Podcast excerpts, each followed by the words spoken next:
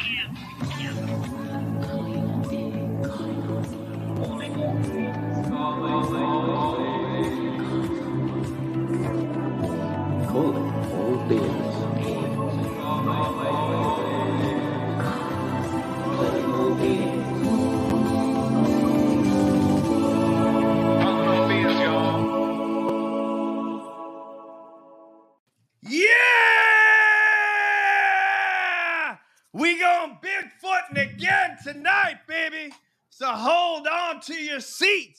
Welcome back to Calling All Beings. I'm your host, DJ, along with the host of the most, my brother, Money Nathan, the technical director of this joint, the executive producer. Money Nathan, how are you, brother? I'm good, man. Uh, doing well. Happy Monday, everybody. Kicking the week off here with some Bigfoot. Love it. Yes. I'll tell you what. And you know what? She just got out of work, just escaped the last patient so she could come and hang out with Tim Dana, talk a little bit about Bigfoot, and find out what influenced these peoples. And you know, I'm talking about a study of UAPs. Debs! Hi, everyone. I'm feeling like a future human today. It's like sprang forward. Oh my God. I'm going to tell you what, man. Michael Masters loves you, man. He does. Mhm. Because of that, man. And we'll tell Tim and Dana who Michael Masters is.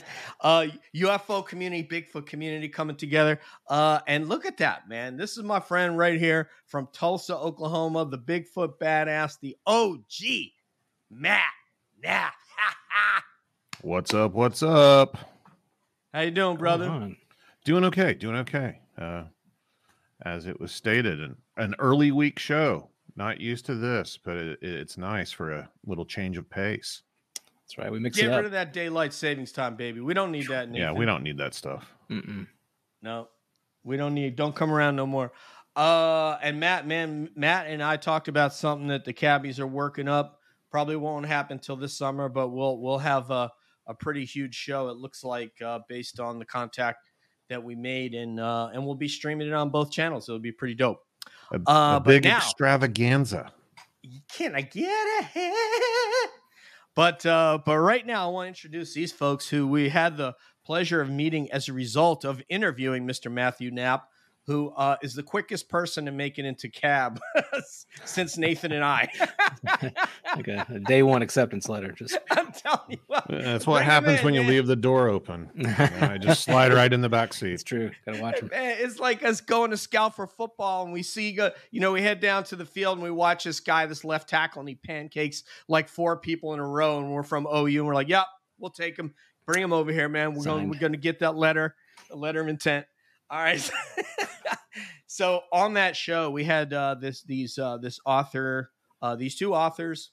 Uh, they're also uh, husband and wife, and they were just came up with excellent questions. I'm like, look at this, man. He's coming up with better questions than me.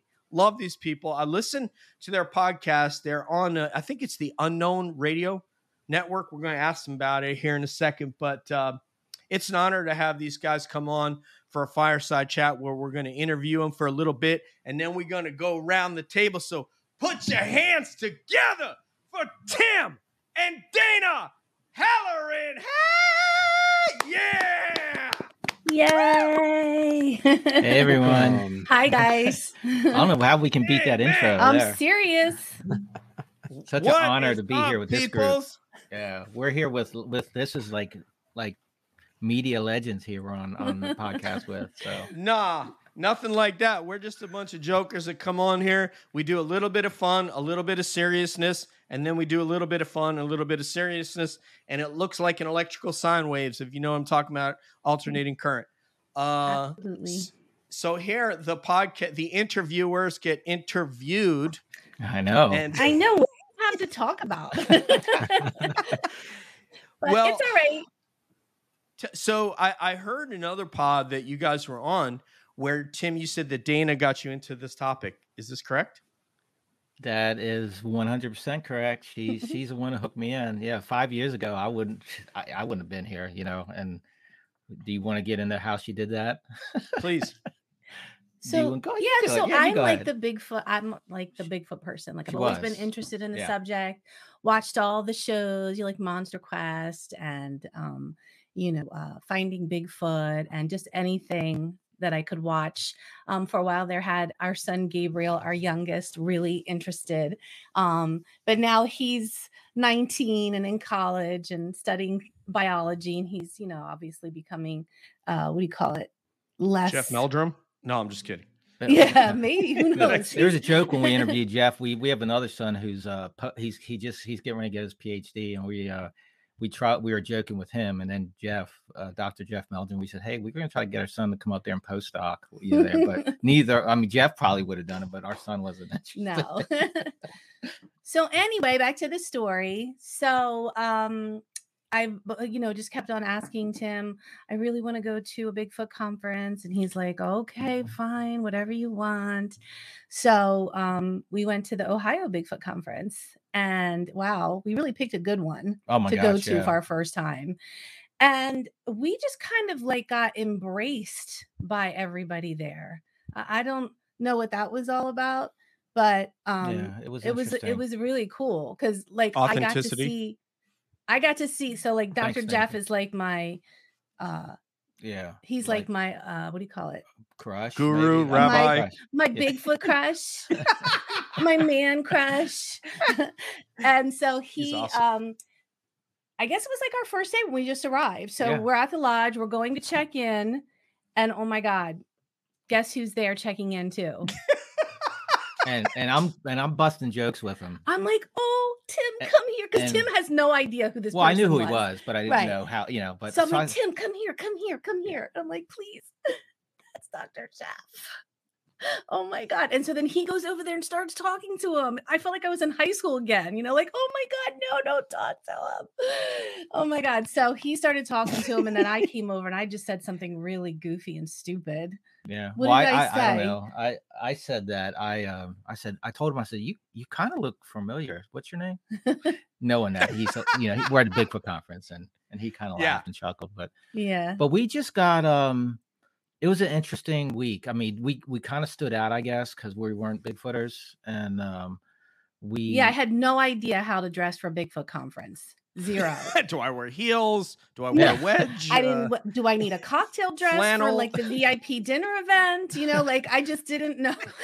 do I should I wear furry feet? You know, there's like people in like flannel shirts and you know holy jeans at the VIP event. So we were we probably stuck out a little bit Mhm. because we we needed to basically go to like shopping at Columbia. And like, and that's pretty much the the attire. Everybody is uh very like hiking, outdoorsy kind of dress. So that's probably why we stuck out. So Nathan, write that down. It's not uh it's not Eddie Bauer, it's Columbia Sports, maybe even REI. I I, I would Yep. uh we have an here. REI not Yeah. that far away. I guess like an hour and a half away, but Columbia for us is like the closest. oh, uh, I love store Columbia Sports, here. Man. I have one I have one one follow up though that I want to ask. I think this is a it, it's a general question, but I want to ask you this, Dana. And the reason I, I want you to think about this of all these different phenomena, you know, we, we there are UFOs, there are cryptids, there are there's the ghost community, they're very closely related with us. And then of course there's Bigfoot, which I think I, I, it's kind of its own its own subset of cryptids. I don't think of Bigfoot community as cryptid community. I think they're kind of like two separate communities that are that can join. What is it about Bigfoot that resonated with you that you said I was into it? What is it about this creature that drew, draws you in? Good question. That is a good question. We need to remember this to write it down for our podcast. I'm joking. We'll, get, we'll, we'll, we'll bring DJ in to ask that We're one gonna question be like, every write podcast. that down. That was really good.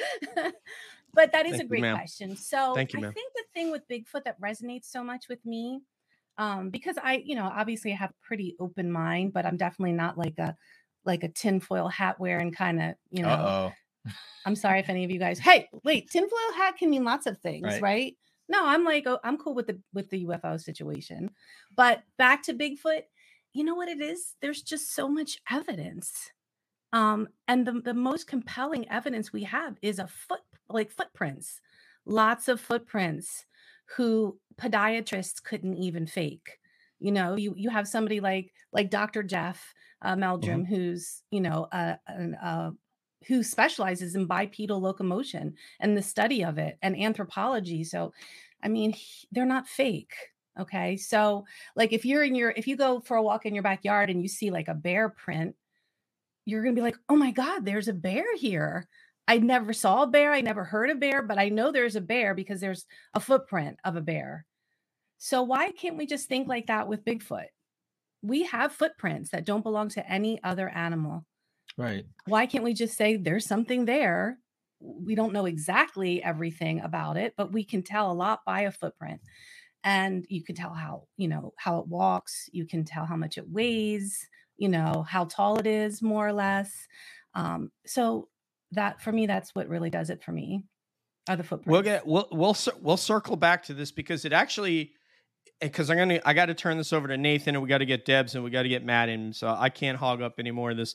But it it it's even before that. It's even before mm-hmm. the evidence. There's something about this creature that drew you in even Yeah. before all the evidence. okay, you're right. There's- Oh, you are so, good. but that's okay though. But let's we'll continue. We'll circle back. We got time, but let me get let me get the money man in here because he knows how to ask some questions.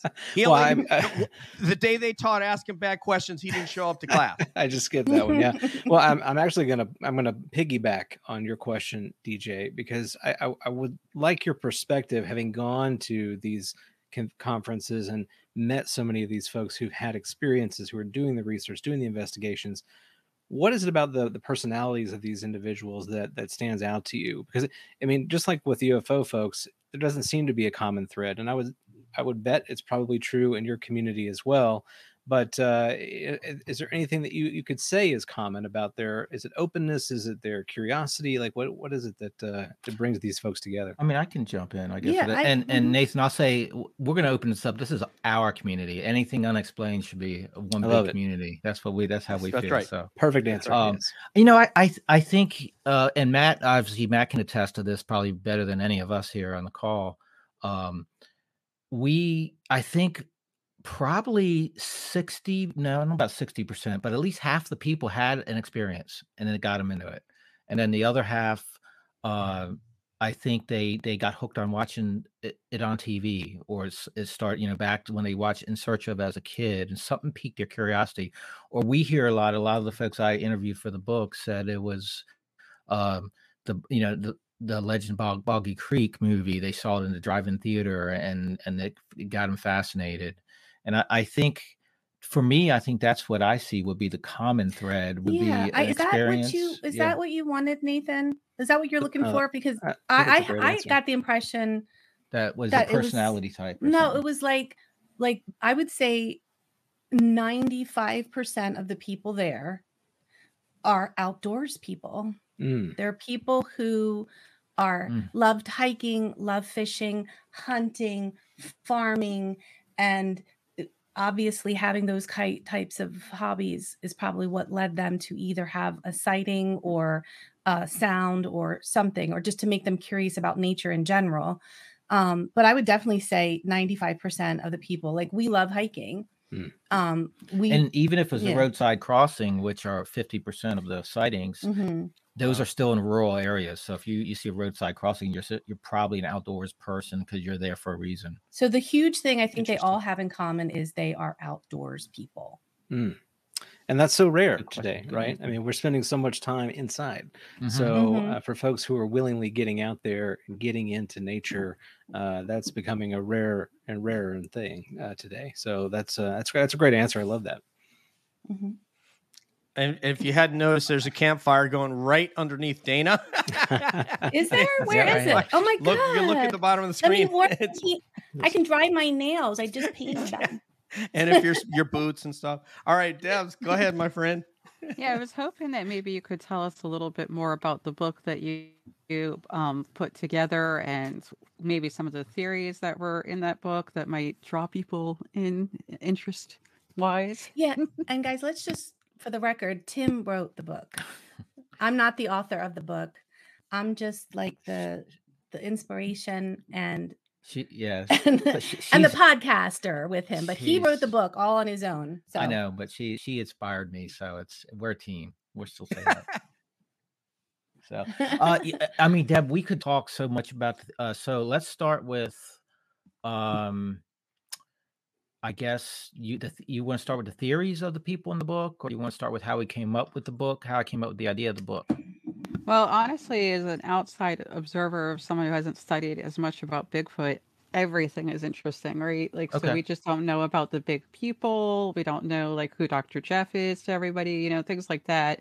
Um, so anything you want to tell us, I'm I'm also just more interested in the theories that they might have talked about too. So Right. And that's an amazing question, which kind of leads right into why I wrote the book. So, you know, after a few years, um, we got to, we, we just became kind of, we came, became friends with a lot of these people. And, and, um, we were at a, we came back from a conference once and I, I started listening to podcasts and we obviously, we, you know, we started watching more, more documentaries and things on TV and wherever we could grab it, listen to Matt's, I mean, uh, Matt started listening to Matt's podcast every single week you know, which is it's it's a, it's a no brainer there. Bigfoot Crossroads for everyone who doesn't know that. Um, Can I get an amen? and um, one day I just had this idea, Deb. I said I was frust. No, I wasn't frustrated, but as a quest, I, I I would hear somebody on a podcast, and I said, "Who is that?" I had no idea who it was, and and and then I said, "How come I don't know who this person is? How would I get ramped up to really figure out?" Who all these people are just like the question you just asked who's dr jeff? Obviously there's a few that i got to know but um so i said wouldn't it be great to start of course i couldn't get it all in one book but have a book where anyone if you're new into this subject if you're just interested or if you're seasoned and and want to learn about who's doing the research or who's inf- and that's where the title is who's influencing the subject uh, so it, it opens up not just to uh, people doing research. It could be, you know, however you're influencing the subject, whether you're a TV host or a guy like Les Stroud, Survivor Man, who's who we interviewed for the book, and um, so and we also kind of, interviewed him on the podcast Yeah. too, which Yeah. was really Yeah. cool. Yeah. Yeah. so so that's how it started, and that's Mhm. how we came up with the idea. Uh, uh, we can later talk about, you know, the title and that experience, how we got it going. But I think um, theory. So you know, the concept of the book, Deb, was um, I I asked. It's an interview style book, so every chapter is uh, an individual, and then I've got a ton of other stuff blended in.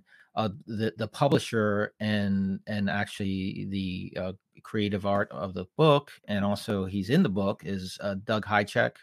And Mhm. for the audience who may not know who Doug Hajicek is, he's uh well he's a producer of monster quest uh he was also the producer of the their documentary sasquatch legend meets science uh he was the producer of mysterious encounters uh and that's just a few things i mean he's got a resume that's insane in, in the in the movie in the in the production i mean he used to study uh and film wildlife animals He's a hunting guide from Minnesota too, so very Yeah. very experienced outdoorsman.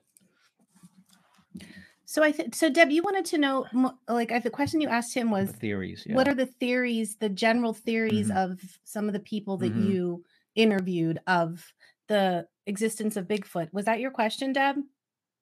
yeah, that's the part that I, I found most intriguing reading about the book. Yeah, I would Right, like to, so but, but I know it's a, a long theory? answer. So well, I know. Well, but I kind of want, and I'm sorry, Deb. It's it's. I get a little passionate about it.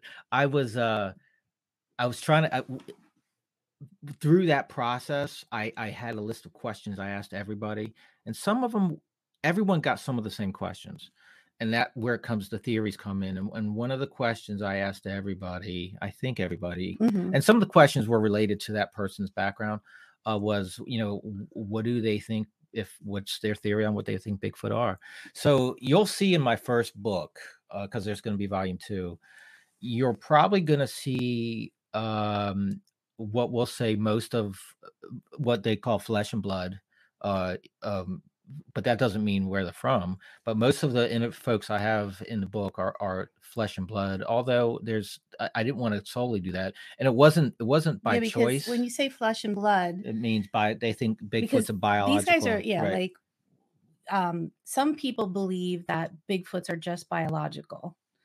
And other people believe that there's something um uh more to them than that. like some sort of unexplained phenomena that goes with them whether it be that they're they come from UFOs or they go into a different dimension or so we uh so you were talking about the general theory. What is the common theory of Well, it, a lot of the influencers of what Bigfoot of, was? of the of the, is, the sorry. ones in the book, most of them think it's a biological creature, uh, an un, un you know unidentified or undiscovered uh, primate. Uh, could be Gigantopithecus, could be Paranthropus, could be some other type of close something closer to us that they don't know. You know, and then we had folks like Ron Morehead and and who who believes that there was alien intervention, uh, maybe before we even came around and and there's something with the with the there's an alien genome then there's something that connects us and and every everything that's going on there. You know and then we had other folks who still might think it's biological but they don't want to be closed-minded to it because they've seen things you know whether they're orbs or ufos or uaps you know it, at in the same areas so they you know they they don't want to be totally closed-minded to it um, and others don't want to hear it so it had a kind of a, a, mix of of of individuals in the book, but I think probably sixty five percent of them were Uh, seventy percent of them I would were say ape- more. you know, biological or say they call them apers or whatever. Eight. I would say yeah, like 80. yeah. Like it's hey- Ron is a super cool dude. He has the theory of uh, you know, what do they call it? Woo? Well, it could be. I mean, I mean, be. but the, woo is yeah. woo is It's- just something to attach a a certain uh oh if that person's woo then that means they're into kind of the weird aspect of Right. whatever phenomenon you're talking about but Mhm. it can be thank used you. as to to sort of uh, take away value from what that person's opinion is what i'll say is this if are there humans that are able to no kidding connect with spirits connect with and like act as as a medium are there humans that are proven they can do these things sure so there's some humans that have these extraordinary abilities that perhaps i don't have or nathan or deb or matt doesn't have or you guys don't have there are those humans I don't is know. it within I the can hear realm what you're thinking po- right now. Is it tell. I- within the realm of possibility that Bigfoots, some of them may have abilities that others don't have? Is that within the if we if if if possibility is a gigantic cube, Hmm. is it possible? It's possible. That's that's the thing. Of course, it's flesh and blood. People have found feces, Matt has found tracks. People have seen them, smelled them. Some people have been physically struck by them. Right. So so we know that it exists. But does that mean that's the entire story? The answer is we don't know. I mean, I I can't imagine there's somebody that knows. So at least if we leave open the door, just because there are humans that have abilities that we all don't have. Maybe it's within us, but we're not able to cultivate it. Well, maybe Bigfoot's the same. So with that, let's pass it over to Matt Knapp, and then we'll get to Julie's question for you. Julie's in our chat. Hello, Jewel of Indiana, who had a Bigfoot sighting as a child in Indiana. But anyway, go ahead, Matt, sir. Oh, geez. I was just enjoying listening. Uh, Well, stop, Matt. sorry, it's time to go to work. oh, geez. Okay. Uh, first off, congratulations on the success of the book. Uh, if you, I'm, thank you, I'm not you. mistaken, you guys got a was it book of the year in the Bigfoot world? Um, No. uh, well, no, the, it? well, the, the from the International Cryptozoology uh, Muse- uh, Museum or Cryptozo News Up gave in the, Maine. the Mhm. Hominology Book of the Year, and then um, some uh, Steve Coles and Squatch DD TV gave it the Book of the Year. But so yeah, it's it's, it's great. It's Eh, awesome. you and- and know. it says thank you. No big deal, you know. Well, it's uh, you know, it's a it's the book's really about everybody. It's, a yeah, unique book. Yeah, it's really neat. because It just is. like we were you know talking like um I, I think deb mentioned that she didn't know who dr jeff meldrum was or Mhm. you know I, you know you might not know who peter byrne is or Lo- laurel loren coleman but if you start to get interested in the bigfoot world and you go to conferences or you see a documentary you you got like a you know like a like a chapter on that person and so now you know who they are How did you guys uh, choose uh, who you were going to feature in the book? That's a good question. yeah Matt. that was yeah. yeah, So, you know, for the most part, I I pirated names from from like you, like to listen to your podcast or something. I would I, I would hear I would hear them and I was- and and or you know on on or we'd see them on TV. So you you obviously you can come up with a, a, a your generic list.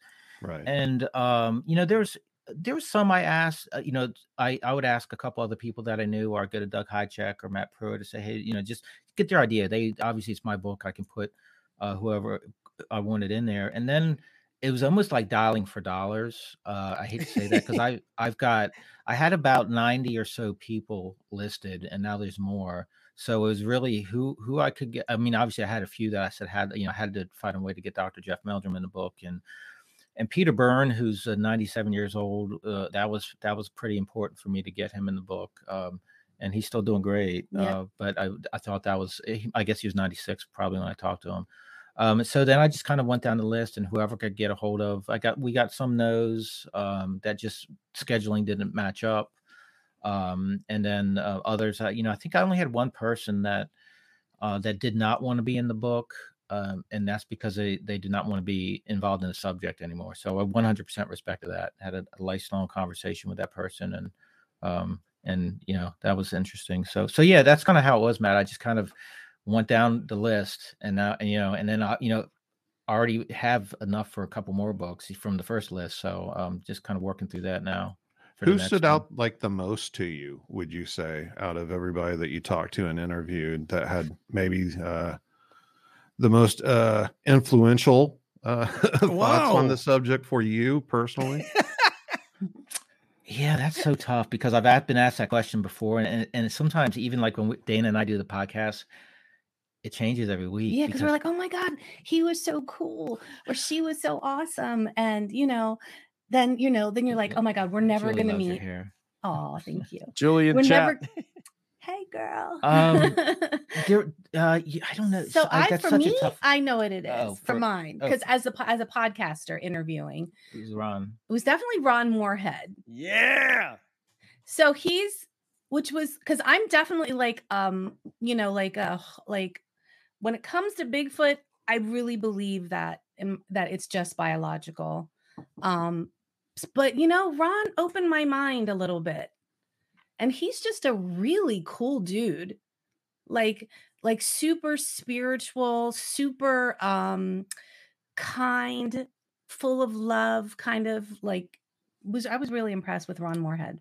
Yeah, and it, there's so many. I, I can't pick one. man. I wish I could. And that sounds like so political right now. That oh, I'm playing the middle. I'm not going to pick one. but I remember. But you know what? Some some one that kind of didn't surprise me. Um, Diane uh, Stocking, Yeah. which is not. Um, she because she's on the outside. You know, she's kind of a tough tough woman. If if if you don't know her, and and that's great. I love it. And I wasn't sure uh you know not that i was that I, was timid about interviewing when i did the book i just didn't know know how it was going to go and she is the best She is the best. it was so fun Yeah. and i was just we just had a blast yeah, it was cool. and and we every single interview I had a different dynamic and uh just had a bunch of fun interviewing everybody there's a couple couple that w- i had a lot of fun there's a gentleman by the name of tom shea in kentucky and thomas is great but he's he was he sometimes and i told him this i joke with thomas i said he's tough he's i don't you know i don't think he's camera shy because he's but he's totally different in person than when you get him on the phone oh my god, on he's like interview. chicka chicka chicka Yeah. chicka so, so chicka. um yeah there's a couple there's just a bunch so I'll tell you what. Uh, Julie's question was basically that what Matt just asked you. So, Jules, we'll we'll get you in during the uh, during the fireside chat portion, which we about to launch into right now.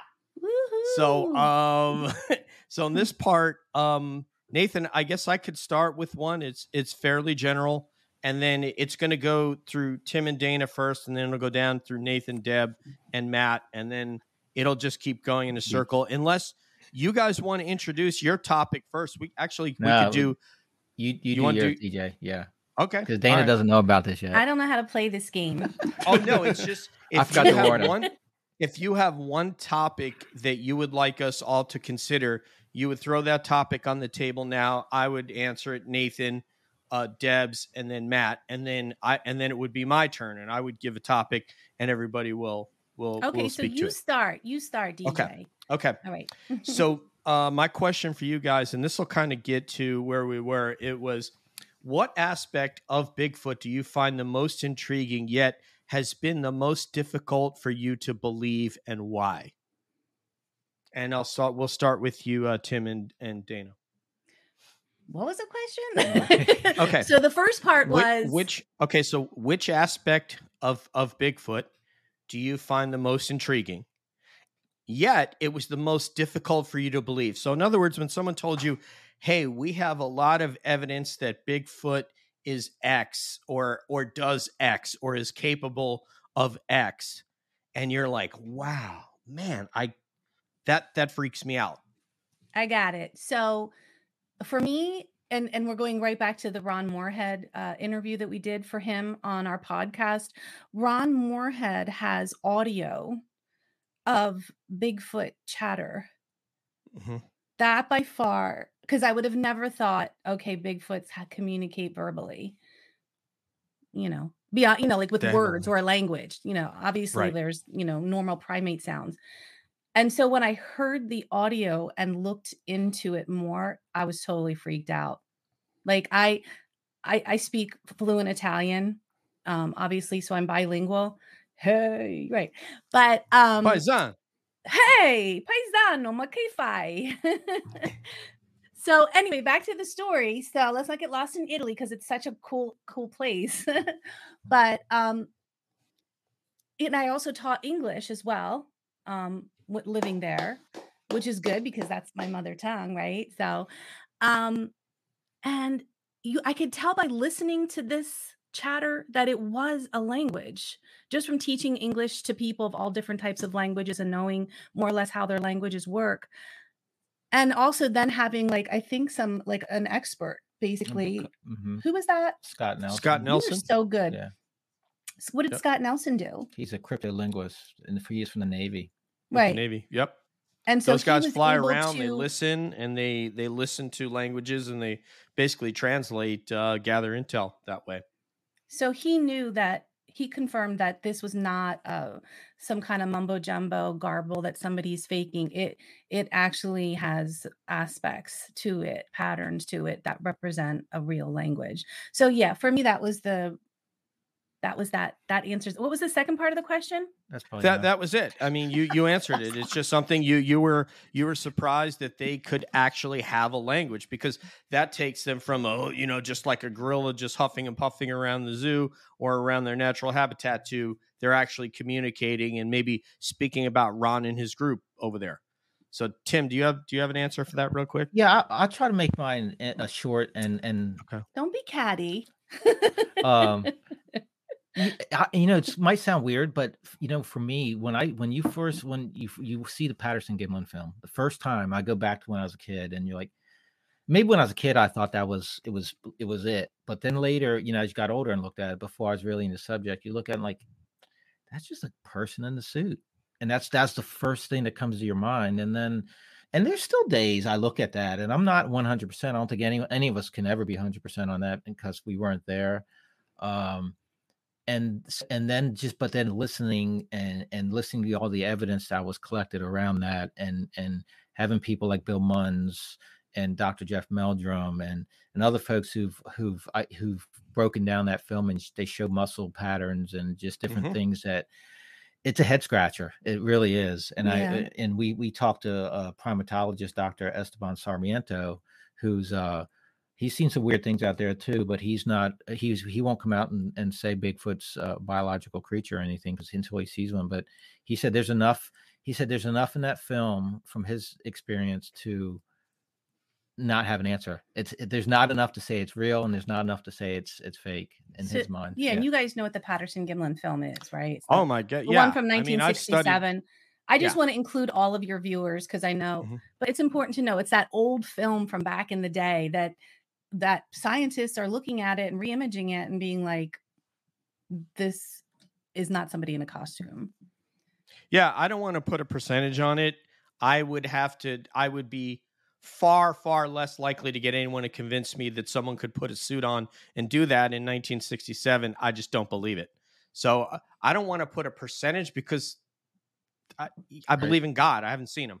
You know what I mean? I mean, you believe in a lot of things that I believe that film is genuine, and that's a, you know, the way that those guys came upon that, the shock when he's falling off the, you know, falling off the horse and you know getting up and trying. I mean, is exactly, you know, it's a genuine reaction. And and then when you put all the other evidence together that they were two cowboys from Yakima that came, you know, like this, uh, Tom Cantrell says, came 600 miles when they could have just gone in the woods in Washington and probably found one if they would have known. But anyway, let's go to uh, Money Nathan with that question. Nathan, what's what is the most interesting thing, the most difficult for you to believe, and uh, and and why? Yeah, that's a good one. Uh, you know, I'm I'm pretty open minded to a lot of the uh, aspects of Bigfoot, the different theories. Um, one that really intrigues me the most, though, is the sort of mind speak aspect that some people report that they, you know, have seen a Bigfoot or, or you know, but then they're hearing things in their head, uh, and, and it seemed to be associated with the encounter.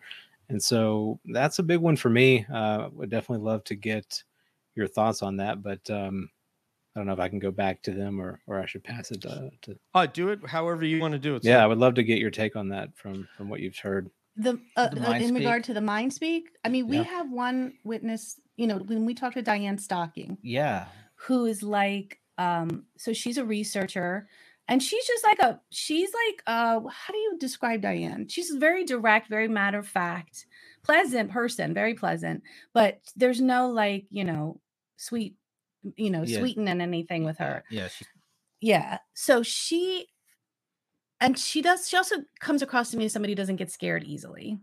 So she had her she was having an experience hmm where she was hearing or hearing things she followed up her. on she followed up on a witness a witness report and she went in the woods or went she wasn't even in the woods she went to go she went to the site where the the uh this incident they were teenagers and as she's walking there she could hear she got that feeling of dread and she could hear something says turn around and get the heck out of here So she wasn't it's not like somebody was speaking in her head, but she did get a feeling of I need to not do this. And we're talking about like a pretty brave lady um and you know serious researcher. Um so she's like I don't know why I turned around but I just did. So if you want to include that in with mind speak, I don't know. It could be Well, infrasound, it could be, you know, who knows. Rick Rick Taylor, uh, Rick Taylor, Les Stroud, a couple of times. well uh, Les- many yeah, other people. It's just yeah just les stroud so- had the same thing Yep. it, it to, to for a researcher to say, "Hey, I don't believe that's a thing," is like saying people saying, "Hey, there's no such thing as UFOs." Well, guess what? Now we have 30 pages of legislation about studying UFOs. But if I would have asked you that three years ago, people UFOs, not a thing. yeah, so and, and i i think we Les don't know. Had a what's that No, i- the, the Oh, thing yeah. is, is we just you can't say it's not a thing. You could say I haven't experienced it, I haven't seen it. It's possible. Now Matt Mays ha- has had. I mean, Matt's had some interesting things going Matt on out there. Matt. Oh, this Matt. Yeah, Oh, no, I'm mean, we've had some we have in the so book. many Oh, mats Matt- in our Matt, life. yeah, yeah. but Sorry. you're yeah, Yeah, sorry, Matt, Matt. Matt. Very popular name in the Bigfoot It, world. it is. God bless It him. is. All right, uh, Deb's most interesting, uh, intriguing aspect about Bigfoot that you learn, but most difficult to believe. Well, I think for me, I have a little bit of trouble with the portal dimensional thing, um, simply because I think that they're flesh and blood. Also, um, there's a lot of lot of reasons to think that. I even think you know the mind speak works because it's infrasound. That's what I think. It's all like really explainable to me. But the portal thing, I I kind of go towards like what Micah Hanks said about it that they just are really good at camouflage. I just Yeah. say it could be both biological and they're. You know, Well, Ron Morehead, I'll go back Ron Morehead thinks it's quantum physics where it's energy, you know, and then others think they like there's some type of thing to where they can, you know, camouflage themselves really well, you know, Kind of almost like, an octopus. right, or Yeah. like the mo- you know, the predator. Everyone always goes back to that, but uh, Mhm. which may be at the extreme, but d- definitely interesting. Or them just living in their environment and becoming so at one with their environment that they know subtleties of how to hide, especially hiding with motion. Uh, not moving is one is the biggest thing. Uh, I mean, I was in the woods yesterday and I was like saying, "Man, I mean, I can't see eight feet into the brush here in Northwest Florida." So I don't know. It's I think there may be multiple things at play to us. You know, I'm you know, Leah asked me, Leah Prime, who's one of our cabbies, asked me at the UFO conference whether I thought there was any aspect to Bigfoot which was not just simple biological humanoid slash half human, half animal living in the woods. And I said, well, there's no evidence that we have that says it's anything more, but that doesn't necessarily mean that there isn't more to the story. That's I'd like the glowing eyes. We'll get to that. Uh, Matt, What's your take, Oh, brother? Gee, see, I had an answer, and then you said the glowing eyes. I'm sorry, brother. Go ahead, Oh, man. Man, Do your thing. No, your now whole I don't know which one to pick. I've got Pick a laundry both. list, man. I've got a laundry Okay. list. Uh, Okay. as a podcast host, um, I feel for my personal uh, show that I like to remain neutral. I allow the guests to share their thoughts and their beliefs and their opinions. It's all about them. Uh, very seldom anymore, at least, do I give my own opinions on things. But whenever it comes to the paranormal aspects, even though I grew up uh, experiencing paranormal events firsthand, I've always had a very difficult time with the paranormal stuff. And probably the biggest one of all is the ability to cloak themselves or turn invisible. Um, as I mean, if it is uh, flesh and blood, a physical being, then that means they can't do that. That's not how physical beings work. Uh, there has to be. So I guess it would basically be all the different subjects that make them. Uh, if they can have that ability, then they have to be something paranormal or supernatural. They can't be flesh and blood as we understand it. And from my own experiences, uh, the physical evidence that I've personally found, along with the long history of physical evidence that you know these creatures have left, uh, what I saw with my own two eyes, what all witnesses describe. I mean, everything about them says they are from this planet and right in line with the primates that live on this planet. You know, they've got fingers and toes and two eyes and a nose and a mouth and hair and everything, uh, breasts, reproduction, everything. Uh, so whenever you start talking about the ability to turn invisible or uh, the mind speak stuff, I, I agree with what you said earlier that there are people that uh, apparently have abilities that we can't explain. So can Bigfoot have that ability? Maybe. Uh, Some. but but we don't even know if they're an animal or more towards human you know if you want to separate the two you know i understand that you know humans are animals uh, so to speak but i mean there's just so much there, there- there's you're really getting into an area here man uh, but yeah, Yeah. I, i'll just stick with the uh, the ability to turn invisible at will to hide themselves because why didn't patty do it then Right. Good question. Yeah, I like I said, do they all have that ability? We don't all have these some of these abilities. I don't know. I I just don't know.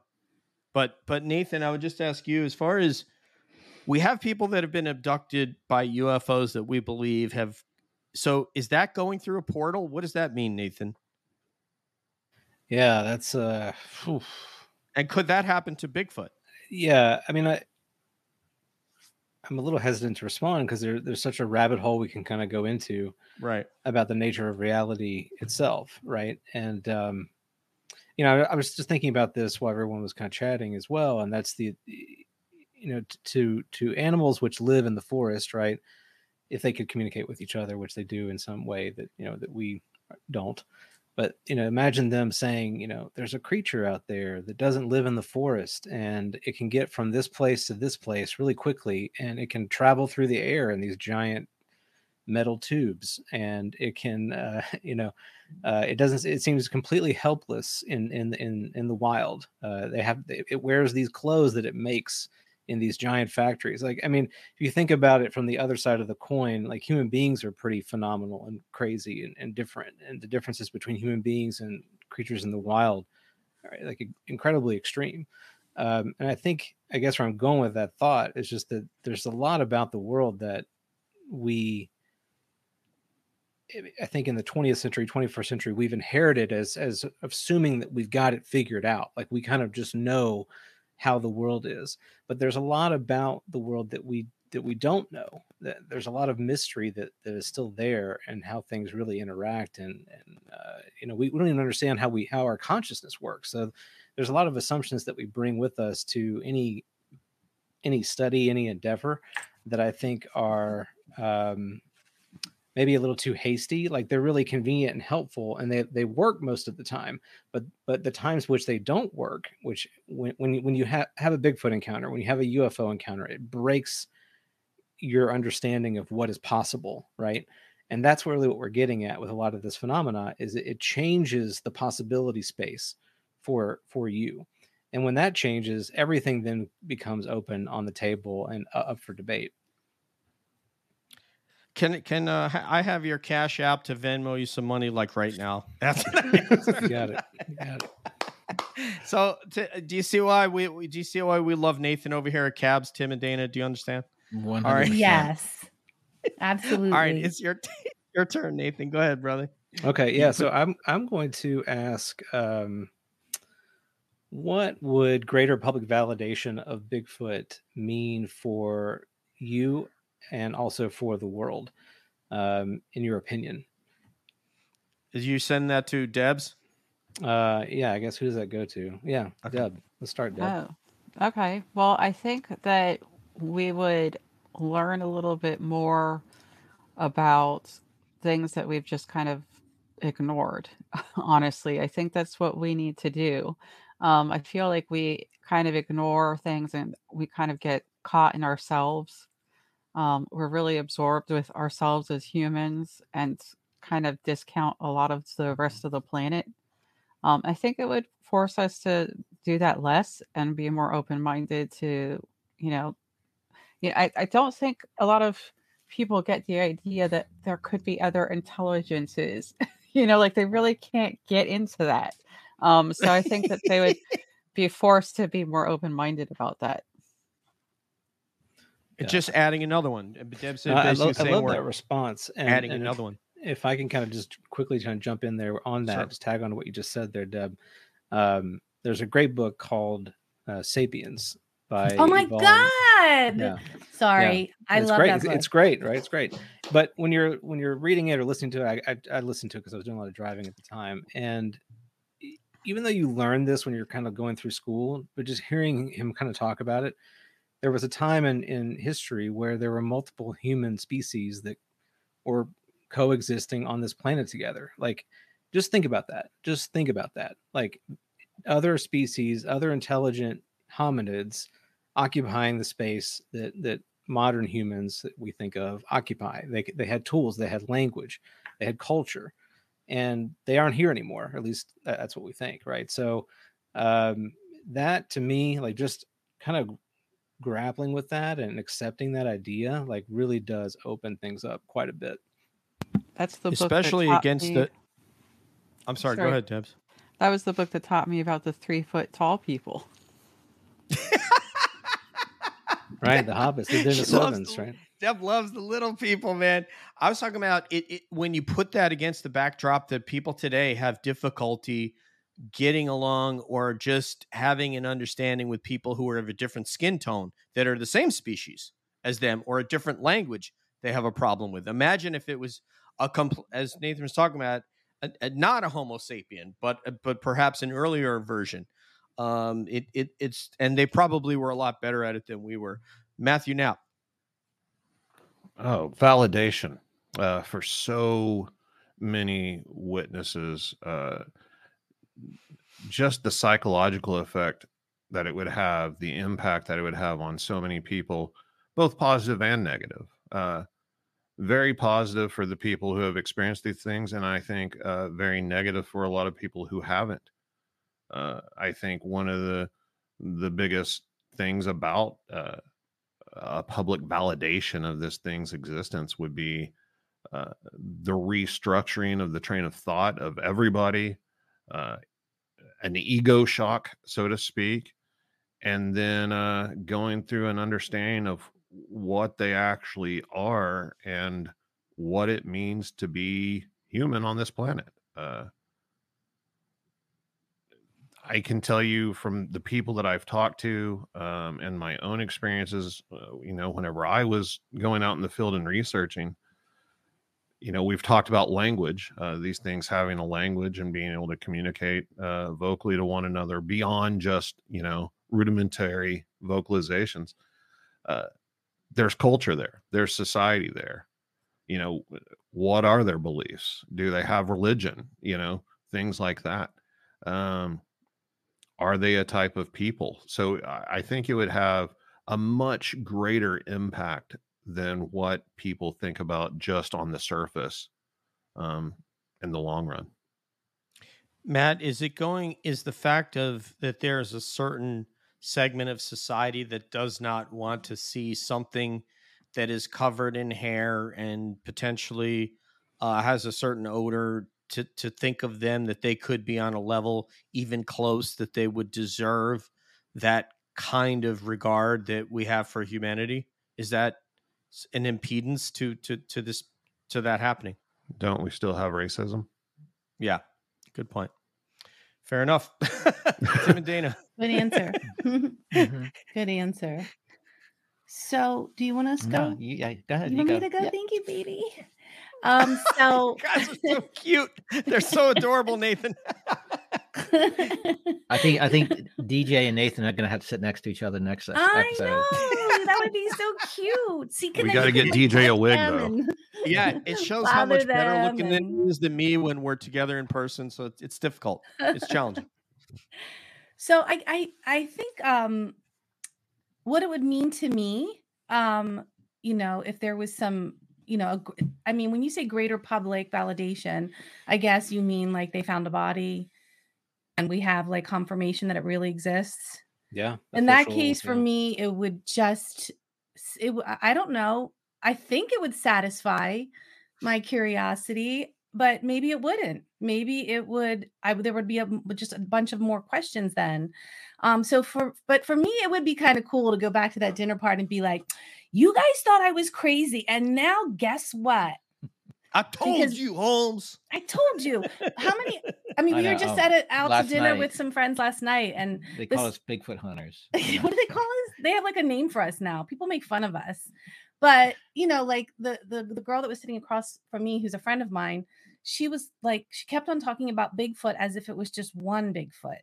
Do you know? Well, where does he live? Yeah. How Yeah, does where- he? Honey, there's more than just one. Yeah. But anyway, I think for the world, I think it would be awesome. I think for the world, it would be awesome because we will have discovered a new living being here on the earth. We would, it would probably be great for uh, environmental reasons because we would be protecting uh, land that they live on. And, you know, which is probably the reason what you were saying before, maybe why that might be something that is impeding the actual validation Hmm. is how much just even in North America it could change you know our landscape and how things were governed and forested and protected Yeah. You know, Nathan could do he could do quite a bit if we if we ask him to talk about the construct of human construct of time. But if I were to ask you what's changed in your life in the last 36 months, there may not be very much. But if we go back 36 months and talking about this specific incident with dinner and people having a laugh about Bigfoot and you guys interested in this topic, 36 months ago, Tucker Carlson would have had a laugh about this topic.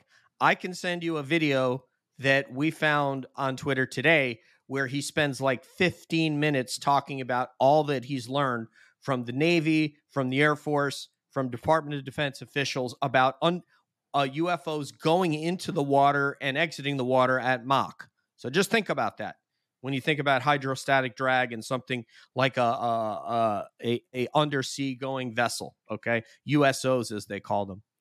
So that was ridiculous 36 months ago. Ain't so ridiculous now because there's, as I said, 30 pages of legislation in this year's NDAA, and an entire office stood up by the Pentagon and acknowledged publicly. So could be the same for Bigfoot. So they're laughing at you now, just like they laughed at UFO people. They're not laughing now because people are talking about it. Even I work for the Air Force, people talk about it. so you wouldn't have talked about it. I guarantee you wouldn't have talked about it during my career. And you wouldn't have probably talked about it three years ago either. But in something, I may be wrong about that, Nathan, about 36 months. It could be 24 months, but it's an entirely different landscape, this discussion, because every news, every major news network is carrying it. So Yeah. that No, it's that should give you some hope. Uh I guess it's down to uh, me to answer this question now. So, Yeah. No, you did. so uh, what I would say about this question is, um, you know, if you really, if you think that the landscape can't change, where you become the majority and not the minority, no longer the tinfoil hat wearing wacko that's uh, out talking about some hairy creature that probably doesn't exist because we all know that it that it, it does exist. Uh, what I would say, and we had this discussion with my UFO friends about Bigfoot. Nathan was in on that conversation, and I was looking at writing a letter to a congressman named Tim Burchett of Tennessee, who I have heard. Uh, I he has been an advocate for UFO disclosure uh, openly um, on the floor and at the lectern. And I have heard that he also believes uh, about the Bigfoot phenomenon. And I thought about, I got his email address from a constituent, a friend of ours from the show, and I thought about writing him a letter uh, and to try to get the ball, the, the, ball rolling on Bigfoot disclosure.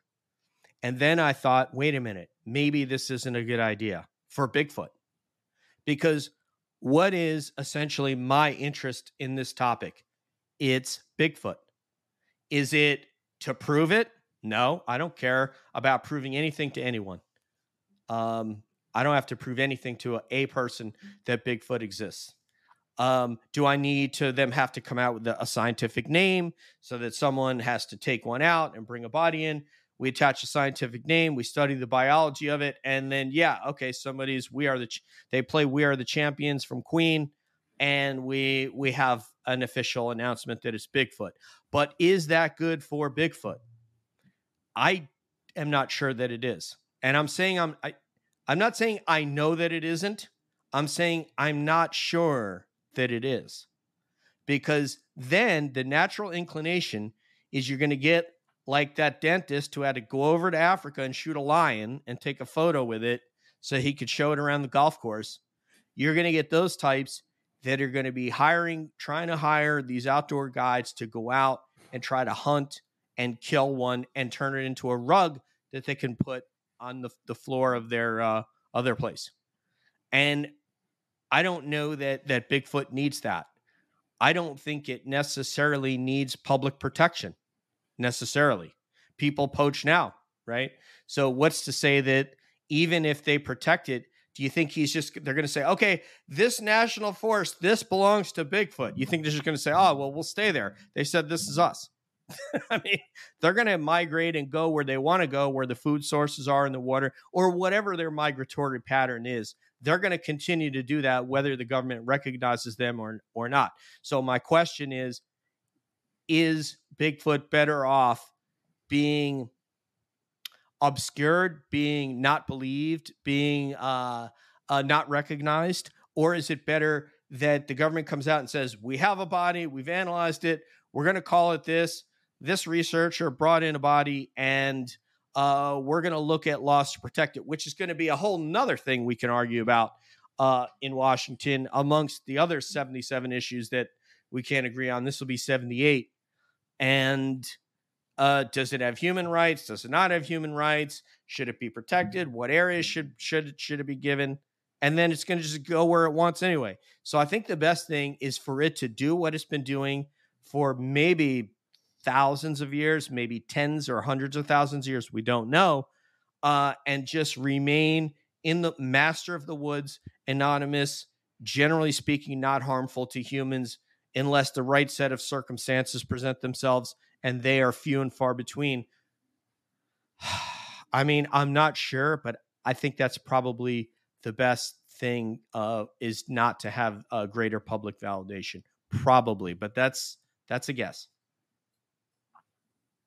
Yeah, Good point. Good answer. yeah, I Okay, feel you on that. one. Um, who's next? Is it uh, Matthew Knapp? No, it, or I'm I sorry, think it's, or was I I? think it's me. Go for it, Deb. Okay. So I was thinking a lot about conferences and podcasts and you know all the ways that we are presenting information to the public. And one thing that I've been thinking a lot about is what responsibility do we have when we do that and how can we be effective with that? So that's just something I wanted to brainstorm with other people who are doing that. Is- Can you say that one more time just to make sure we get it? What responsibility do Yes, we uh, have with regard? Yeah, that's it. Um, What responsibility do we have, and how can we be effective with our messaging when we talk to the public about the phenomenon and other um, paranormal topics? Matthew. I think it's really up to the individual. Um, it, it depends on your purpose. Everybody has their own goal, whether it be education or entertainment or just a hobby or just you know something you're just filling your time with. Uh, obviously, uh, the past few years have been strange for all of us in society. Uh, COVID has changed the world uh, and the direction people were headed. I've seen tons of people start up podcasts uh, because of COVID, and some of them got out and some of them didn't. Um, like I said, from for my own self, uh, I'm just there to be kind of an advocate for the witness and getting their stories out there and allowing a platform for them to share their information, regardless of what that information is. Uh, in the specific field of Bigfoot, uh, for a long time, uh, if you had certain uh, claims that you were making, uh, you got shut down. A, a lot of it got suppressed by the Bigfoot community itself. Um, you know, people talk about government suppression all the time and cover ups and things like that, but the Bigfoot world does it too. Uh, and so I wanted to kind of change that a little bit, uh, especially with my own background and my own beliefs. I, I thought that would kind of have a larger impact. Uh, so I think sharing the stories without the censorship is extremely important as a podcaster, as uh, someone in the media circuit. As a researcher, I think you should stick with the evidence and let the evidence lead you and document everything and just leave it at that and not form opinions. Uh, I've always said and always been an advocate of letting the evidence speak for itself. And I think that's what researchers should do. Um, a lot of people don't really learn how to investigate or how to research and just jump into the field and start doing it and start doing their own podcast, putting their own information out there. And I think it's done a lot of damage. I think it's muddied the waters quite a bit and held us back from advancing uh, with any type of answers or any types of real evidence that could be held to scrutiny. Um, so yeah, that that's uh, my final answer. Let me send that man a Venmo. Damn. Great. I think response. Matt answered for all of us. I'm telling you. Tim and Dana. I, I guess I can jump in. Yeah. I think it's similar to what Matt's saying. Uh, I think our responsibility is to because your theory is your theory. So it doesn't, you know, my theory could be different, and I don't really have theories because we're not researchers. But right. my theory could be different than yours, and it's just having the data and the evidence to to to to document and to show to present your theory. And that's I think you should do due diligence, as Matt said, with that, and with uh, you know not just throwing ideas out without having uh, you know having something behind it i think that's that's number one and th- then i think the biggest number one responsibility is which kind of piggybacks just uh, don't you know just tell the truth to your best ability i mean that, that you might be wrong but don't don't make up things that aren't there and i think that's that's what hurts you know and some of it's some of it's because people are just they want the clickbait they want the, the the the likes and the things on social media but I think just I think that would be for me the biggest responsibility for everyone. Just just be ethical about it and and be meticulous and and and you know don't don't you know be dishonest. Yeah, and I would also say um, when presenting the information, uh, you know, it's almost like a it's like a, we're teaching in a way by you know bringing in people, interviewing them, hearing what they have to say. I think it's also important to keep things simple.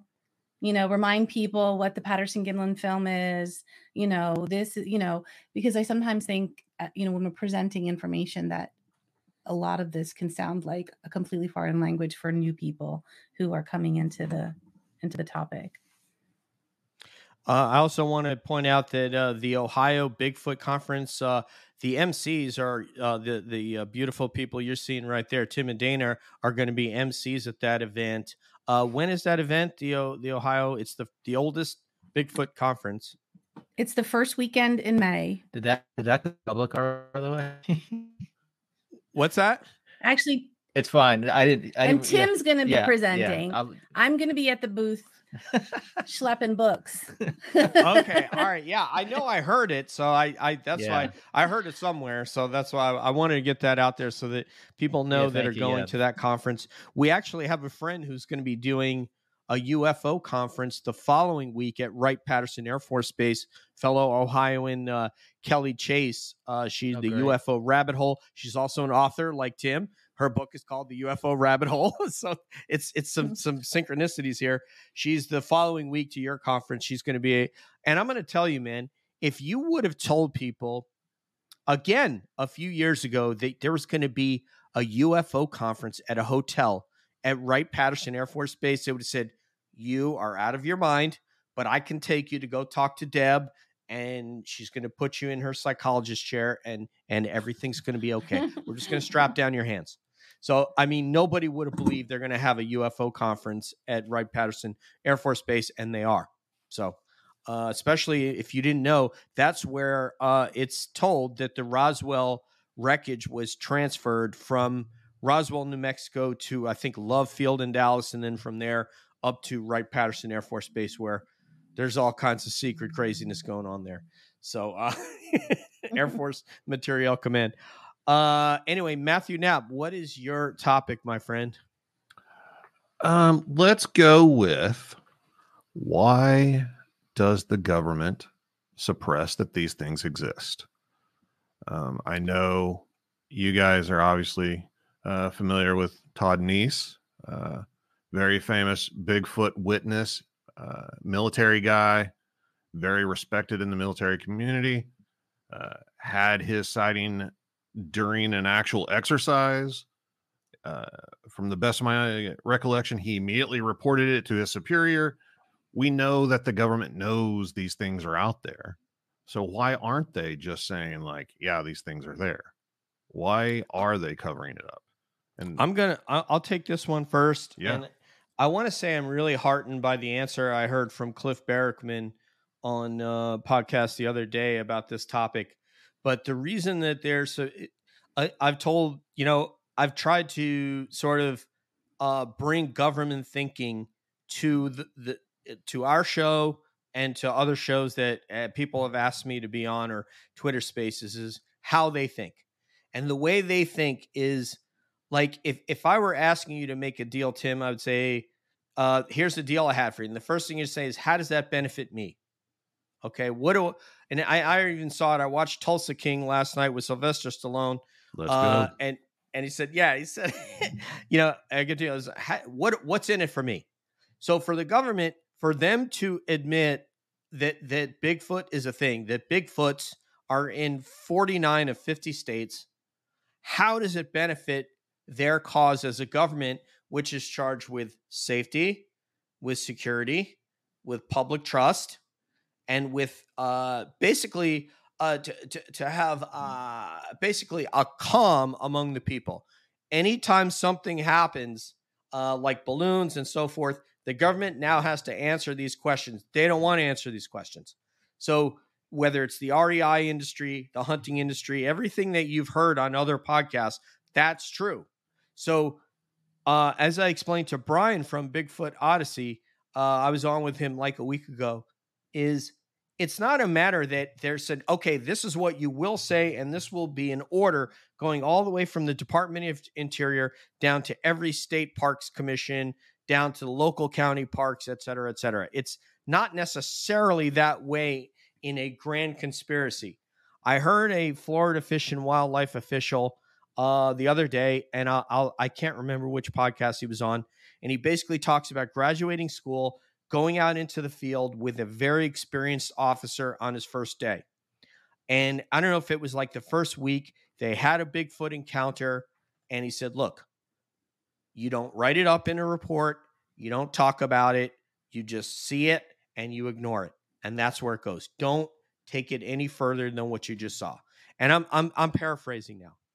This gentleman is now 20 years down the road. He's training brand new officers. What do you guys think he said to those brand new officers? The exact Don't same write it- thing. Exact same thing. And he's had multiple Bigfoot sightings that he told about. Probably about five of them he told on the show. Um, and he told them, don't report it, don't talk about it. Uh, it you see it and you forget it. Uh, I've also heard people that have gone to uh, one of the California schools where they train uh, California forest rangers, and they have like a a no kidding camp that you're that you're in for like a month. I mean, even to where uh, the first few weeks you're not even allowed to to leave the camp unless you're with a member of staff. Someone came in and spoke to them about Bigfoot. Here's what you do. Here's what you don't do. Blah blah blah. But they're not reporting it, so it's not in their interest. Uh, it could affect uh, how people would interact, whether or not they would want to go hiking. Do I want to go hiking in the Catskills? I'm I'm from Sullivan County, New York. Do I want to go up there? I mean, I heard there's a sighting. You know, they don't even know that the BFRO exists. Most people don't even. Whereas to us, it's like, man, I every week you're on there checking. Are there new reports? So that's that's the answer to the question. It doesn't help their cause. It doesn't help inspire safety, public trust, all these sorts of things. It only makes uh, instills fear in people. But I like what Cliff Barackman said. Mhm. They're out there. They've been out there for many, many years. Don't not go in the woods because they're there. What is good to do is listen to podcasts like yours and Matt's and know what to do should you encounter one so that if, there does one if there is a, a family there unit and they're a little bit territorial and they're trying to get you to back off recognize what that is the way that you know it when you see a mama bear and her cubs and back off and maybe head head back the other direction or circle around in, in worst case scenario. So that's why uh, i believe uh, it, it doesn't help anybody for them to admit that there's something out there that they have no control over. They probably have bodies i'm sure that they've looked at and scientifically know what it is. They're not in control of it and they don't want to start a frenzy of people going out hunting these things where actually humans might get killed in in the process of trying to hunt them so that's my thought uh tim and dana Do you want to take it or you want me to take Sure, it? Sure, I'll take it. So, I mean, because this is definitely Yeah. something that comes up in discussion just between Tim and I. Um, and we've talked about it before. And it recently came, this question recently came to mind at the last Ohio Bigfoot conference. We were sitting at the VIP dinner and we had a, a, a person that we just met and told us of an experience that he had. Um, he didn't, he chose that he did not want to be on the podcast. He did not want to like come forward with who this, who he was.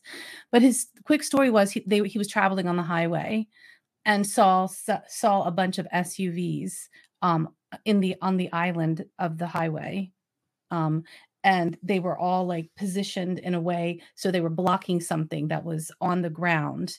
And he said he saw something really large and furry.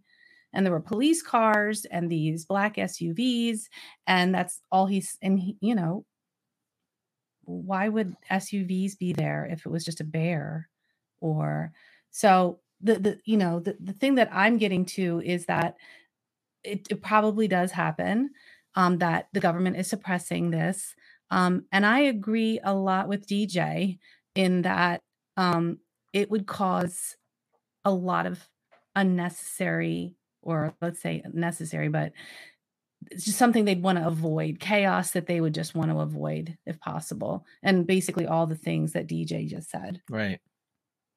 And I think most from from the folks we talked to on the podcast and in the book, there's different theories, but I think most of them don't think it's a global government conspiracy, but it's it's definitely a suppression of of reports and and things like that that that are going on out there. Yeah because if it's It not do- good it- for our government it's not going to be good for a, a foreign government either Yeah, it doesn't need to be a grand government conspiracy. It just needs to be a standard operating procedure amongst whether you're a a a, uh, a national forest ranger or whether you're a state forest ranger, any Department of Interior employee. Certainly, we've heard Battle Mountain. Uh, we've heard those first person primary source accounts from Battle Mountain that say, "I was there, I saw." This creature, kind of thing. I saw the three letter agencies that were there uh, and Mount St. Helens as well. Um, so yeah, I have no doubt that they've collected a body, but I've told people in order to you have to make government move from their position or they're not going to move. The reason the government moved on UFOs is not because of podcasts like this. The reason they moved is because Luis Elizondo, who was Pentagon director of the program, came out and started speaking. Christopher Me- Mellon, who was Undersecretary of Defense for Intelligence, came out and started speaking. They brought forward Navy pilots who then went to the New York Times, and the New York Times mm-hmm. posted a story. Boom. Now we forced, not we, they forced them to react to UFOs. There isn't even, not even close to that kind of pressure for them to react to Bigfoot. And I'm not sure that it would be good if they did for big for the Bigfoots in these 49 states if they if if we did have a Lou Elizondo and Bigfoot who forced them to admit it. I think the consequences would somehow change the Bigfoot's ecosystem or their way of life, and there would be more people looking for them. And that might not that could end in violence. There you never know. I don't think it's worth it to shift that paradigm. Uh, Money Nathan. Yeah, I I mean, you guys have nailed it. I think. I think that's the reason. Um, you know, it's it's too complicated to talk about it. Uh, they may not have all the answers either, and just acknowledge it, you got to answer. You got to then answer all these questions. It's just like what what happened with this whole balloon fiasco and these objects they shot down. It's like uh, you know now oh now I got to answer these questions and well I, I well we couldn't we couldn't find it. We just stopped we stopped searching for it. So yeah, I mean that's you know end of story, case closed. Uh, we're done, and you know they just don't want to have to talk about it unless they really have to. So.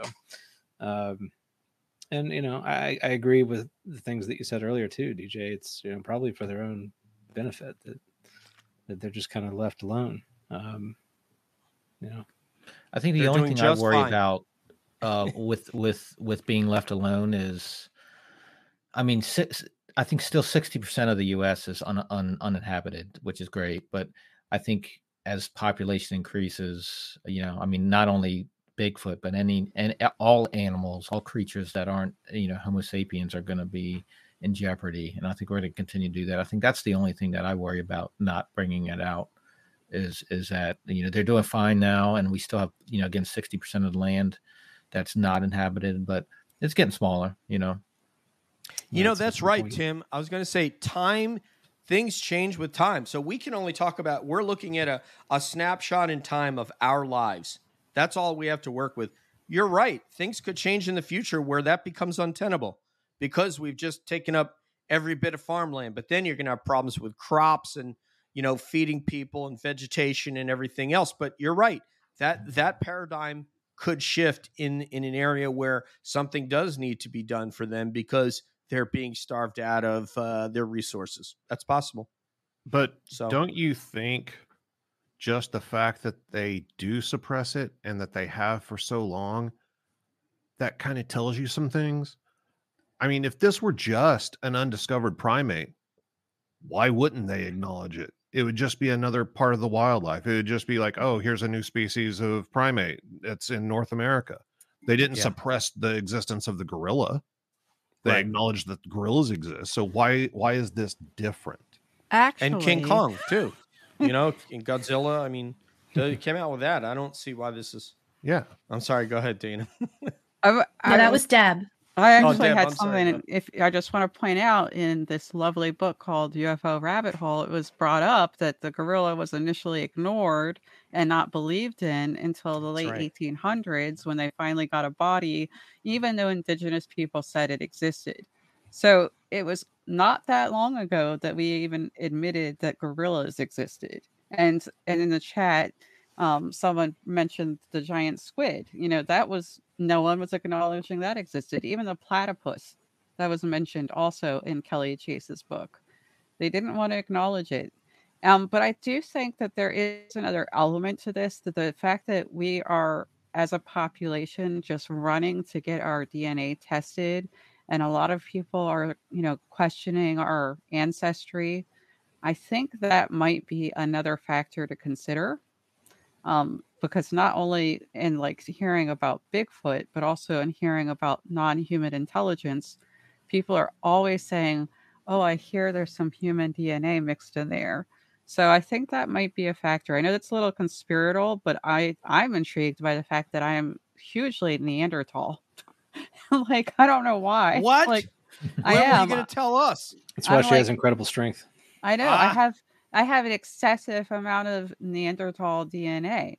And there's some populations on the earth where they don't know where their DNA come from. Like they just have chunks that they don't know the ancestry of. So Hmm. that could be potentially part of it. Like the, again, it goes to that ego that we have as humans. Like we're like, oh, we're we're you know the top dogs, blah blah blah. And people don't want to admit that there might be something else, like a big hairy primate that's involved in all that.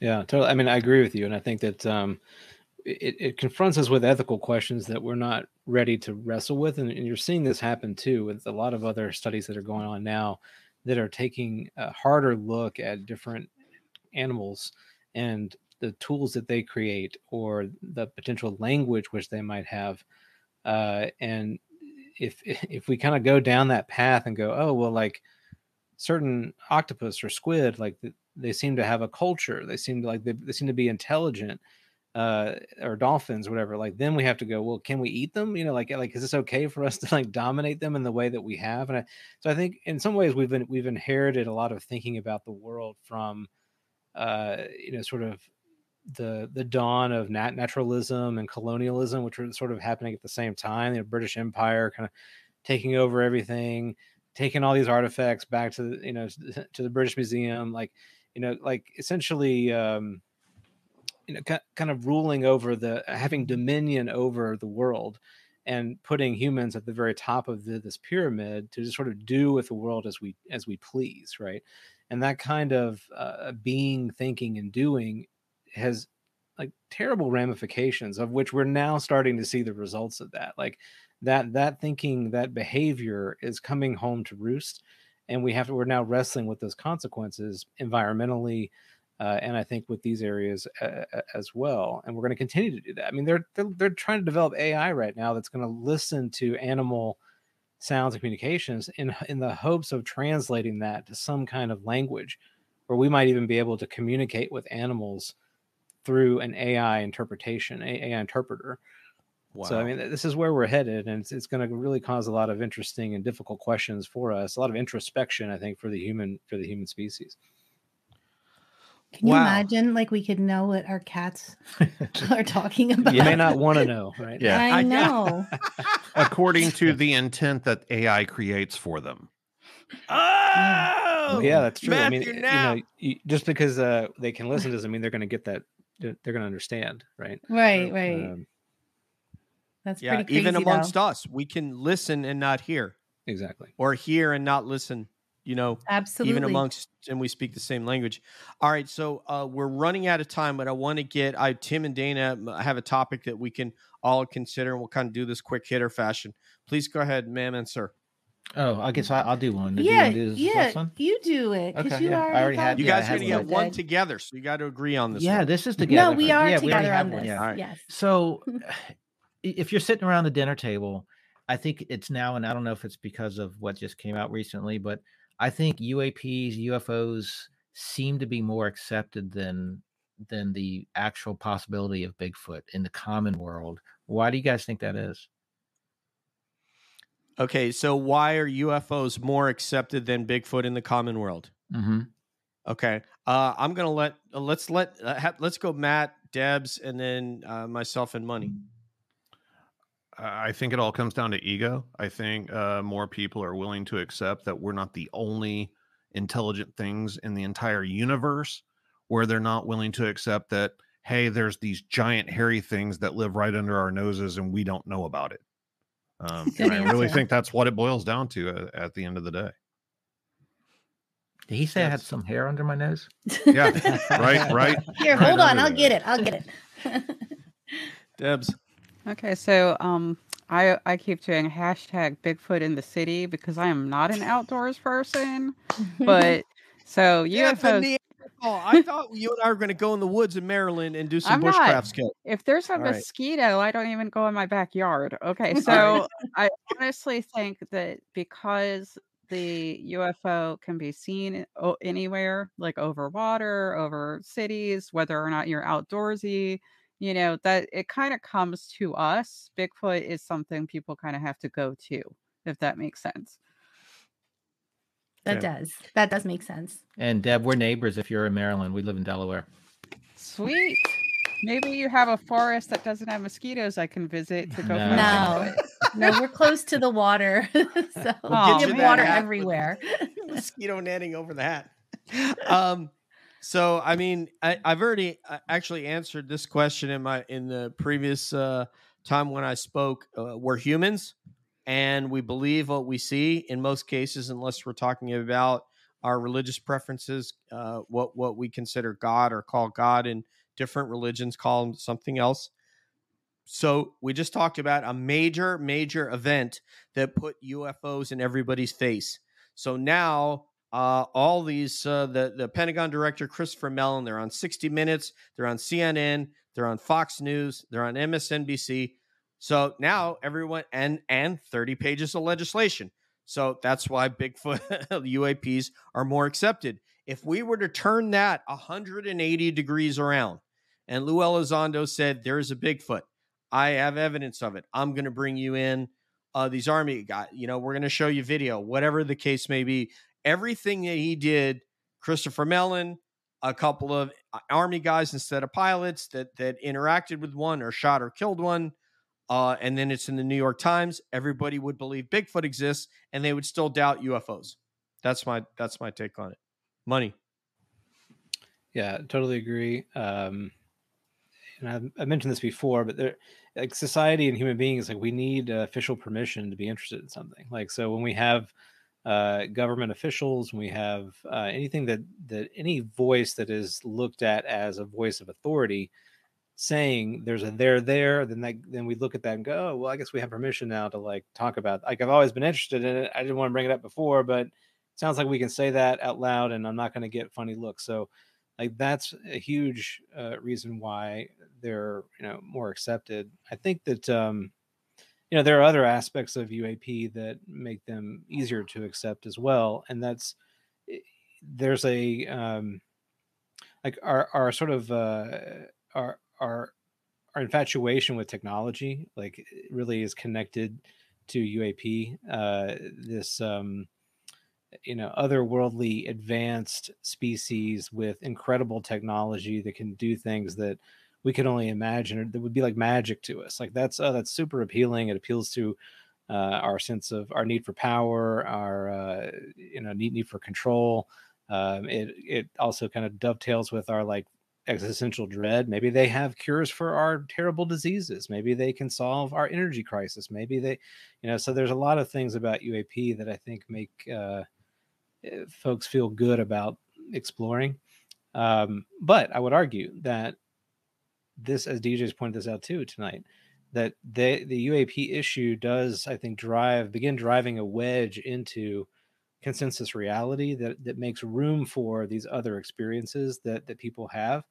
And we then have to begin we begin questioning everything that we think that we know everything that we, we thought was uh, possible or not possible. Things begin kind of everything gets put back on the table we go well maybe there is something to this uh, you know and i think that, that that's the real positive way to look at this that uh, we're on the cusp of new kind of discoveries and it's going to change kind of shake us out of our like stupor uh, that we've been in Malaise. for, for a while yeah exactly just like this is just you know thinking that we knew everything well i mean this is how paradigm shifts happen right like they basically hit you like a meteor from nowhere like your, your world is is totally changed Uh, you know think of 9-11 think of covid like these are things that happen to us and and we think oh that could never happen you know a banking crisis or a pandemic like that that could never happen but then it happens and we have to like our entire world changes as a result. So i think that um you know uap and bigfoot and i mean a host of other things are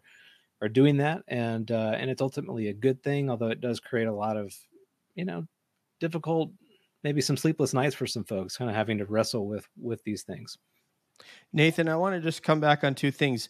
I think the popular 2023 human that you're talking about is that person who who uh, reads popular science and popular mechanics and is so connected to the tech aspect of it. There's so many because everybody has an iPhone, everyone has a, a tablet or an iPad or you know, and so that whole aspect of the UAP uh, is written right into those pages of popular mechanics where we in some cases fantasize about technologies that don't even exist yet.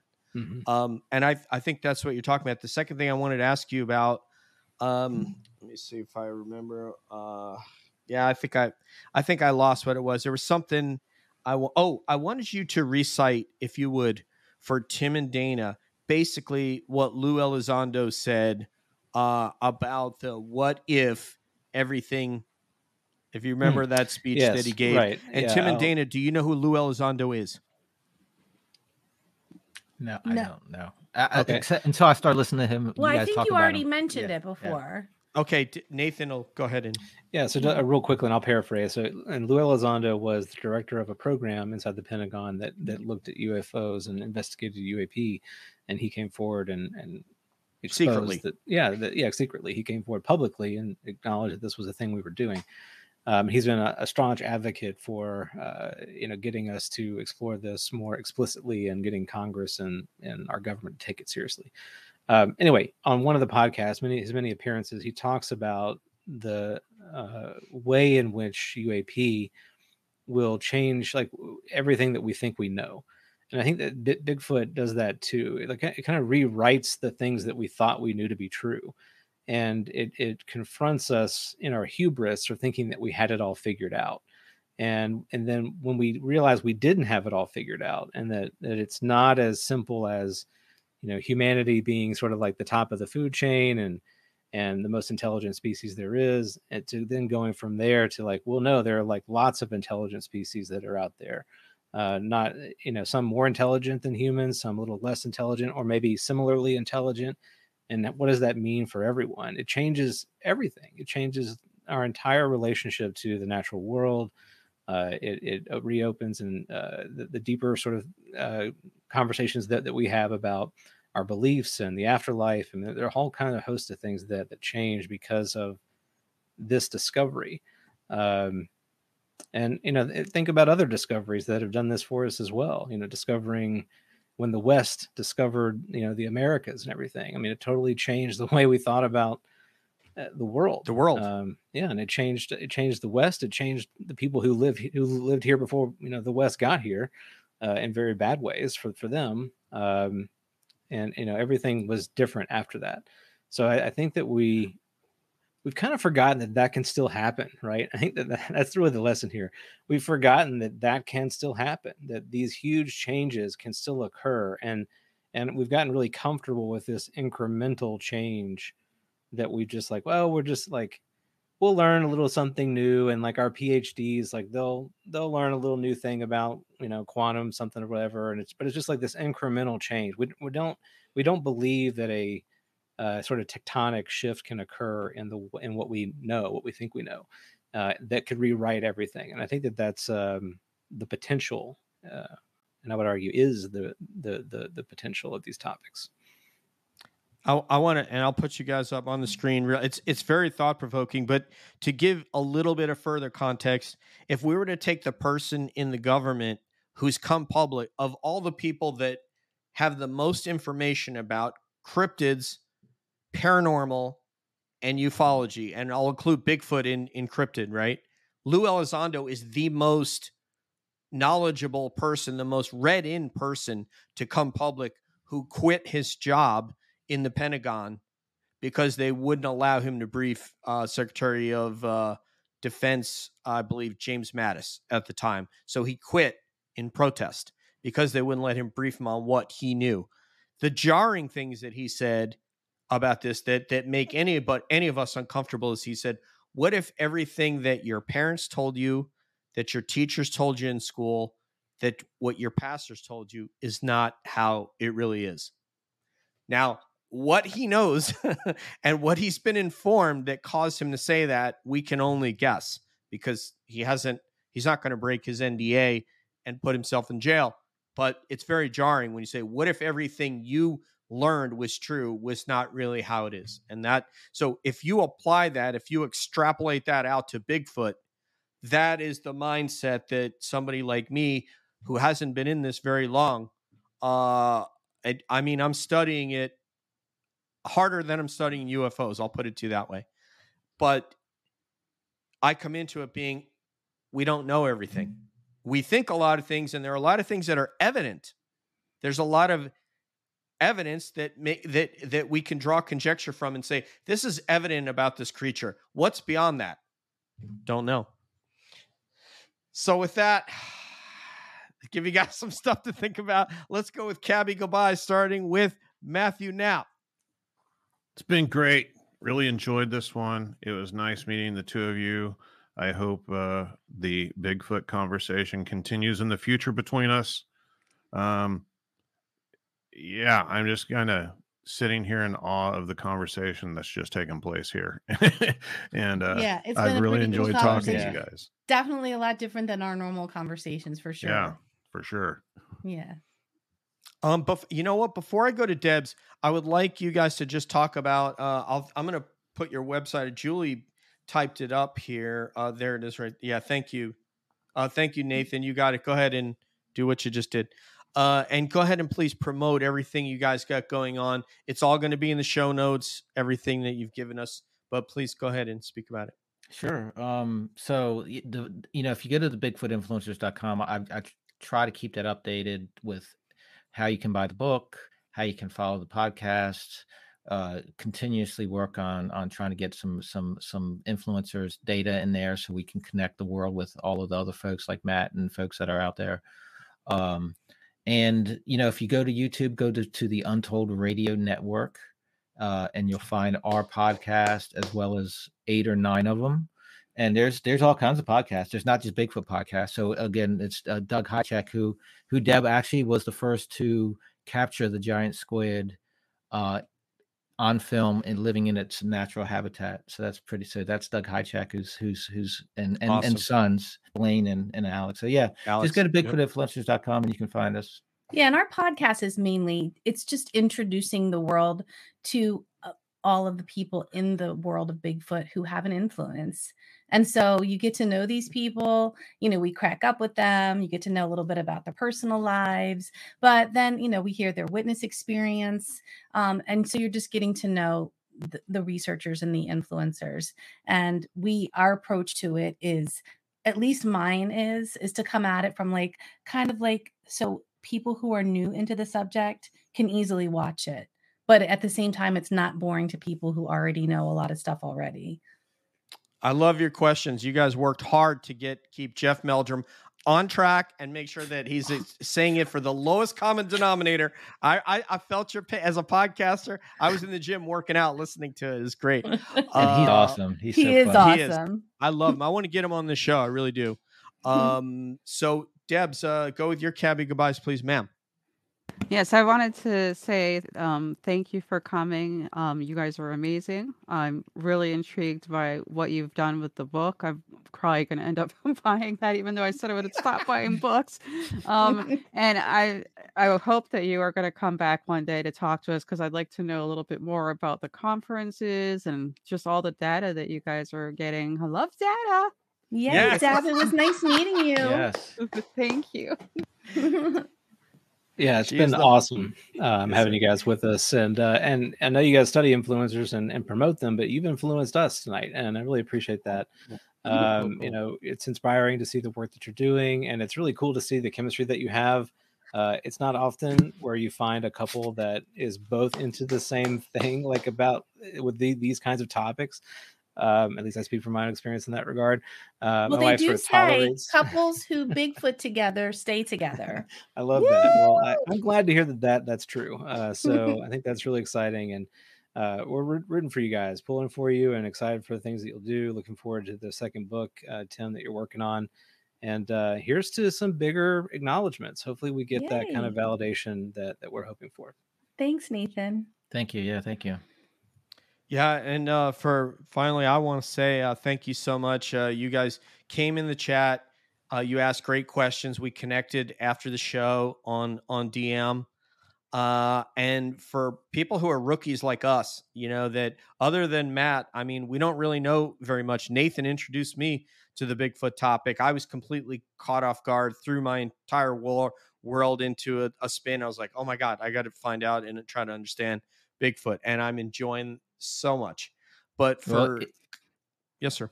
If you get the book, DJ, it, Yes, sir. It'll, it'll bring you into the into the world. I will, I will, I will get the book, my friend. I, I need, I need to read my. I actually just bought one that that we had Terry Wendell on, and we bought the one about the Meadow Project in Alabama. I just started reading that one, but I, I will get your book as well and read your book. Okay. But Thanks, but uh, no, thank you. I really appreciate, uh, like I said, you guys taking our show seriously, coming in the cab, seeing how how we do it, and and just acknowledging awesome. I love your energy. Love it. Love it because when I try to get all energetic and happy, Tim like starts kicking me under the table, like stop being so goofy. But I love your energy. Thank you so much, man. We Mhm. just try to do a show that's us, and it the reason why uh, is uh, it's authentic. You know what Nathan's doing. He's not he's not giving you anything extra. He's just doing him. Debs, same thing with Matt, who's a, a new cabbie here, and myself. This is just me. You know what I mean? And That's I, you know. I just just to you know suffix. I mean, I had a sighting in 1982 of a UFO. I didn't talk about it for my entire Air Force career. My wife didn't even know. Uh, my my brother and my father didn't even know. My mother didn't know. So because I didn't think anybody would believe me.